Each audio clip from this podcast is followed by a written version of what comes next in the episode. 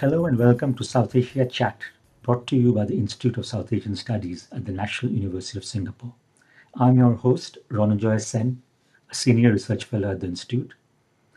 The Bharatiya Janata Party returned to power on December 8th in Gujarat, which is also Prime Minister Narendra Modi's home state, for the seventh consecutive time, winning a record breaking 156 out of 182 seats and seeing a jump in its vote share to 52.5%. The BJP's victory bettered the previous Congress record of winning 149 seats in 1985 under Madhav Singh Solanki. The Aam Aadmi Party's entry into Gujarat had dramatically changed the political equations in the state. Although AAP won five seats with a vote share of around 13%, it ate into the main opposition party, the Congress's vote share, ensuring its decimation. The Congress won just 17 seats and saw its vote share shrink to a mere 27%. The Congress did, however, win a consolation victory in Himachal Pradesh, where it won a majority, 40 out of 68 seats, although its vote share was only marginally more than the ruling BJP. To discuss the recent election results, we have with us today Professor Sanjay Kumar. Professor Kumar is professor and co-director of Lokniti, a research program at the Center for the Study of Developing Societies, better known as the CSDS. His core area of research is electoral politics, particularly on using the survey method as a research tool. He has been engaged in conducting research on a wide range of themes, including Indian youth, state of democracy in South Asia, Indian farmers, slums of Delhi, and electoral violence. He has published widely, written several books, edited volumes, contributed chapters for several edited volumes, published articles in various national and international research journals. His most recent book is Elections in India, an overview published by Routledge in 2021. Besides his academic writing, Professor Kumar writes regularly for both national and regional newspapers, both in English and in Hindi. He has also been an international election observer in many countries. Welcome, Sanjay, to the podcast. Uh, thank you, Ronojoy, for having me for this discussion on Indian elections 2022. Thanks. So, uh, so let me just fire the first question. Um, so, based on the CSDS Lokniti surveys, what do you think were the primary reasons for the BJP doing much better than expected in Gujarat and winning for the seventh successive time, which is no mean achievement, with a record number of seats? Uh, Ronojoy, a couple of things.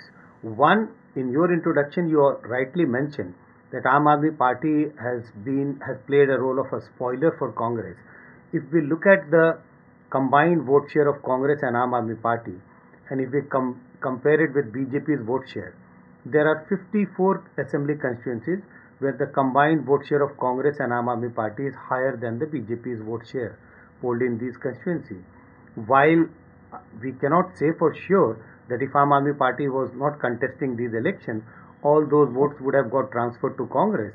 But at least we get a sense that BJP actually gained 40 or 50 seats uh, more than what it may have got if Aam Aadmi Party was not contesting election.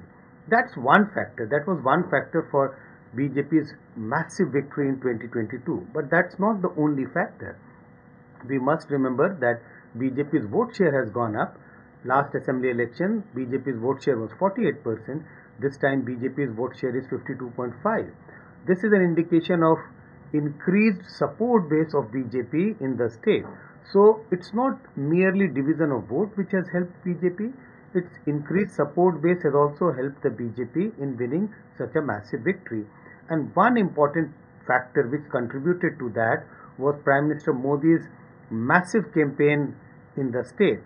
If we go by the CSDS post poll data, uh, 48% of the voters in Gujarat made up their mind uh, which party to vote for during the last couple of days, 48 hours before the polling. Ronojoy, we have never seen such a large proportion of voters making up their mind during last 48 hours of election campaign. And if we look at the vote shift or the tendency to vote or the choice of these 48% voters who made up their mind on the last 48 hours, very heavily tilted in favor of BJP. Not that voters who had made up their mind earlier not did not vote for BJP. They also voted for BJP. But I think this last minute shift gave BJP a massive push, which resulted in such a massive victory of BJP in 2022. Right. Okay, that's a very succinct uh, summary of, of you know why the BJP did so much better than was being uh, anticipated. Although you know almost everyone expected it to win, but not by by such a large margin.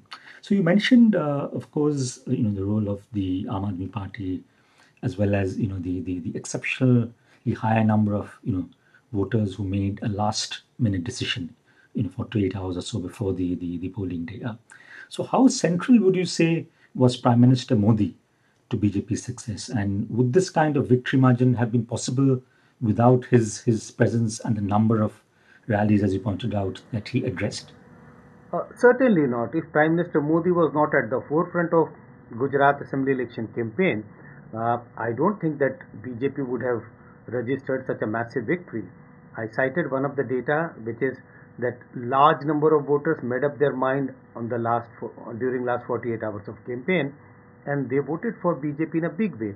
I think this was an impact of Prime Minister Modi's you know, long road shows, rallies.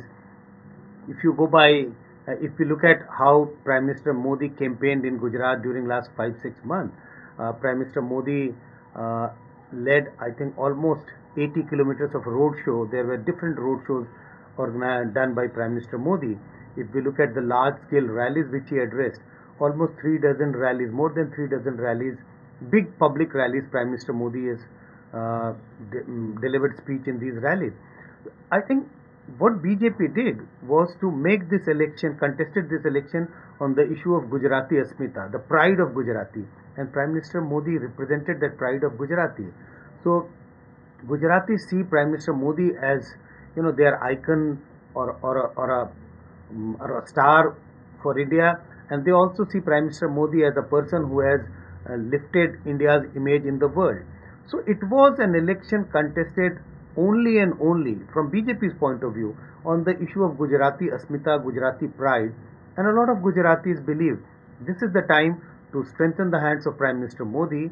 Uh, yes, there were anxieties about the quality of governance of BJP during last five years when it comes to say unemployment, price rise or corruption.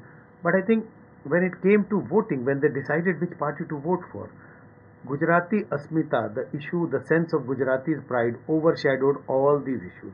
So Prime Minister Modi was at the forefront of BJP's campaign and I would agree that if Prime Minister Modi was not at the forefront of BJP's campaign, BJP would have won this election anyway. But this big victory is only and only because of Prime Minister Modi. Right. So just to move on to, to the Congress now, um, the Congress, of course, saw a dramatic decline in its vote share as well as the number of seats that it won. Uh, uh, was that mostly due to the presence of AAP, which you've already mentioned, or was it also due to a lackluster campaign that the Congress seemed to have run? Uh, both factors, Ronojoy. Uh, one, yes, if you look at the vote share of the three parties. So BJP's vote share is going up. Congress vote share has come down to 27% compared to uh, 41% votes it polled in the last assembly election. Aam Aadmi Party polled 13% vote. So where is this vote shift towards Aam Aadmi Party coming from? It is directly coming from Congress. Um, there is a clear evidence of that. We have seen this happening in Delhi. We have seen similar kind of a trend in Punjab. So clearly, Aam Aadmi Party ate into the Congress support base, and Aam Party and Congress enjoys more or less the same support base in other states as well. But uh, the second factor was also imp- uh, responsible for Congress poor performance, lackluster campaign of Congress Party. Congress was nowhere present during the campaign, and in order to cover up, I would say I would use the word cover up.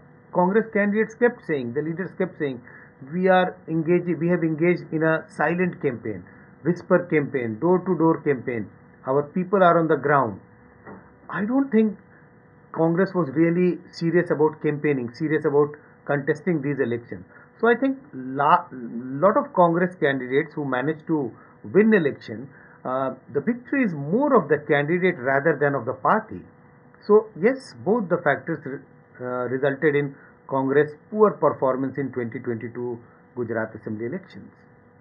Right. The Congress, of course, did win a state election, namely in Himachal Pradesh, uh, on its own after a, a, long time. So, what worked in the for the Congress in Himachal Pradesh?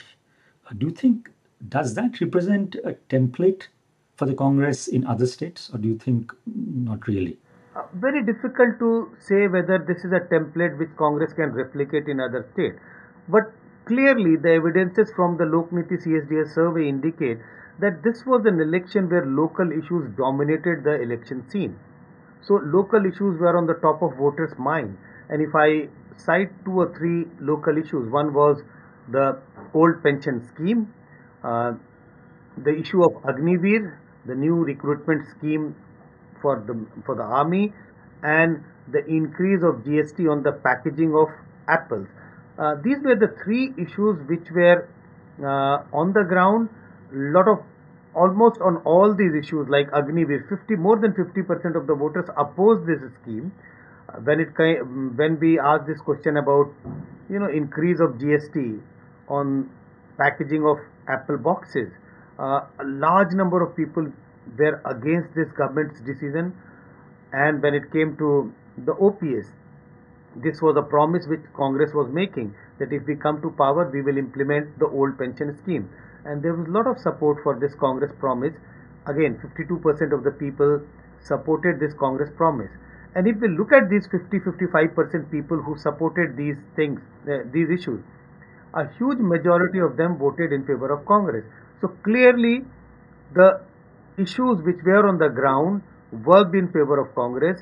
Congress was effectively campaigning, taking help of these issues. They were moving from one village to another, one constituency to another, uh, using these schemes as their tool for campaign. Uh, also, if we look at the last minute shift, if we look at those voters who were the party loyalists, I think BJP had an edge. If we look at those voters who made up their mind long before elections were announced, BJP was slightly ahead, but slowly and gradually, on the last few days of campaign, Congress took lead because I think Congress was able to convince the voter that this is this is an election about the local issues, not about Ram Mandir or the big national issues. Right. So the emphasis on local issues and the outreach by the Congress, as you mentioned, uh, uh, helped the, the, the party do do at least better than what was uh, being anticipated initially. So let's move on to the Aam Aadmi Party, and we've talked a little bit about the Aam Aadmi already. Uh, the AAP, you know, despite its relatively poor showing, one might say, uh, has been playing up its performance uh, as a transition to a national party. That's what something the, the AAP spokespersons were repeatedly saying after the results were announced. But do you think, uh, is that true, or do you think it's merely playing the role of a spoiler, as you mentioned? for the Congress in states that have traditionally been bipolar, a contest between the Congress and the BJP? Uh, Ronojoy, I think every political party has a right to contest election. And yes, there are critique or there are opinions that Aam Aadmi Party is playing a role of the spoiler. But I think every political party has a right to contest election. Every po- political party desires to expand. So I don't see Aam Aadmi Party as a spoiler. Yes, if you look at the if you look at the data, the analysis, Aam Aadmi Party has won five seats. They managed to win uh, to uh, poll 13% vote. Uh, there are two ways of looking at this number. If you compare it with the last assembly election, which Aam Aadmi Party contested in Gujarat, one and a half percent vote. If you compare it with that, I think Aam Aadmi Party performed very well in a state which is a which is a stronghold of BJP, a state from where Prime Minister Narendra Modi comes from, a Home Minister Amit Shah's home state despite massive campaign of BJP, Aam Aadmi Party managed to get 13% vote. Uh, they Aam Party won five seats. In my opinion, this is a decent performance. Yes, party leaders would have expected a much better performance. And an important point to note is that at least Aam Party has been able to dispel this notion that Aam Party is only an urban party. If you look at the 13% vote of Aam Party, it is equally spread in rural Gujarat as well as urban Gujarat. So it's not only uh, an euphoria among the urban Gujaratis or the urban Indians. It is an there is an indication that Aam Aadmi Party is trying to expand or acceptability of Aam Aadmi Party is increasing even among the rural voters. at least Gujarat, the vote share of, uh, of Aam Aadmi Party in Gujarat is an indication to that. Uh, technically, Aam Aadmi Party becomes a national party because of, you need there are different criteria. You need a party needs six percent or more votes in six in four states, and after Goa, Delhi, and Punjab, Gujarat is the fourth state where Aam Aadmi Party has got more than six percent vote. So Aam Aadmi Party becomes a national party. It adds to the perception or the or, or the euphoria Aam Aadmi Party would be able to create. In my opinion, if we look at the data from the surveys which we are doing in other states, people have started looking at Aam Aadmi Party as an alternative to BJP at the national level. I'm not saying that they can replace Congress in 2024, but given that Congress has been losing elections after election, people have started looking forward to Aam as a Aam Aadmi Party as a possible challenger to BJP. So I think there is this emergence of Aam Aadmi Party from state party to the national as a national party would add to this increasing perception among the people. So I think uh, Aam Aadmi Party, despite losing elections in Gujarat, I think Aam Aadmi Party stands to gain in the long run for the national politics. And you know, finally, the, the, the results in the Delhi municipal elections would have also come as a as a shot in the arm for the Aam Aadmi Party. And you know, one of the points one of the leaders was making that the results, of course, were announced you know before the assembly elections. If these had been sort of announced, if these had you know, happened before the elections were held, you know, maybe Aam Aadmi Party might have sort of done better.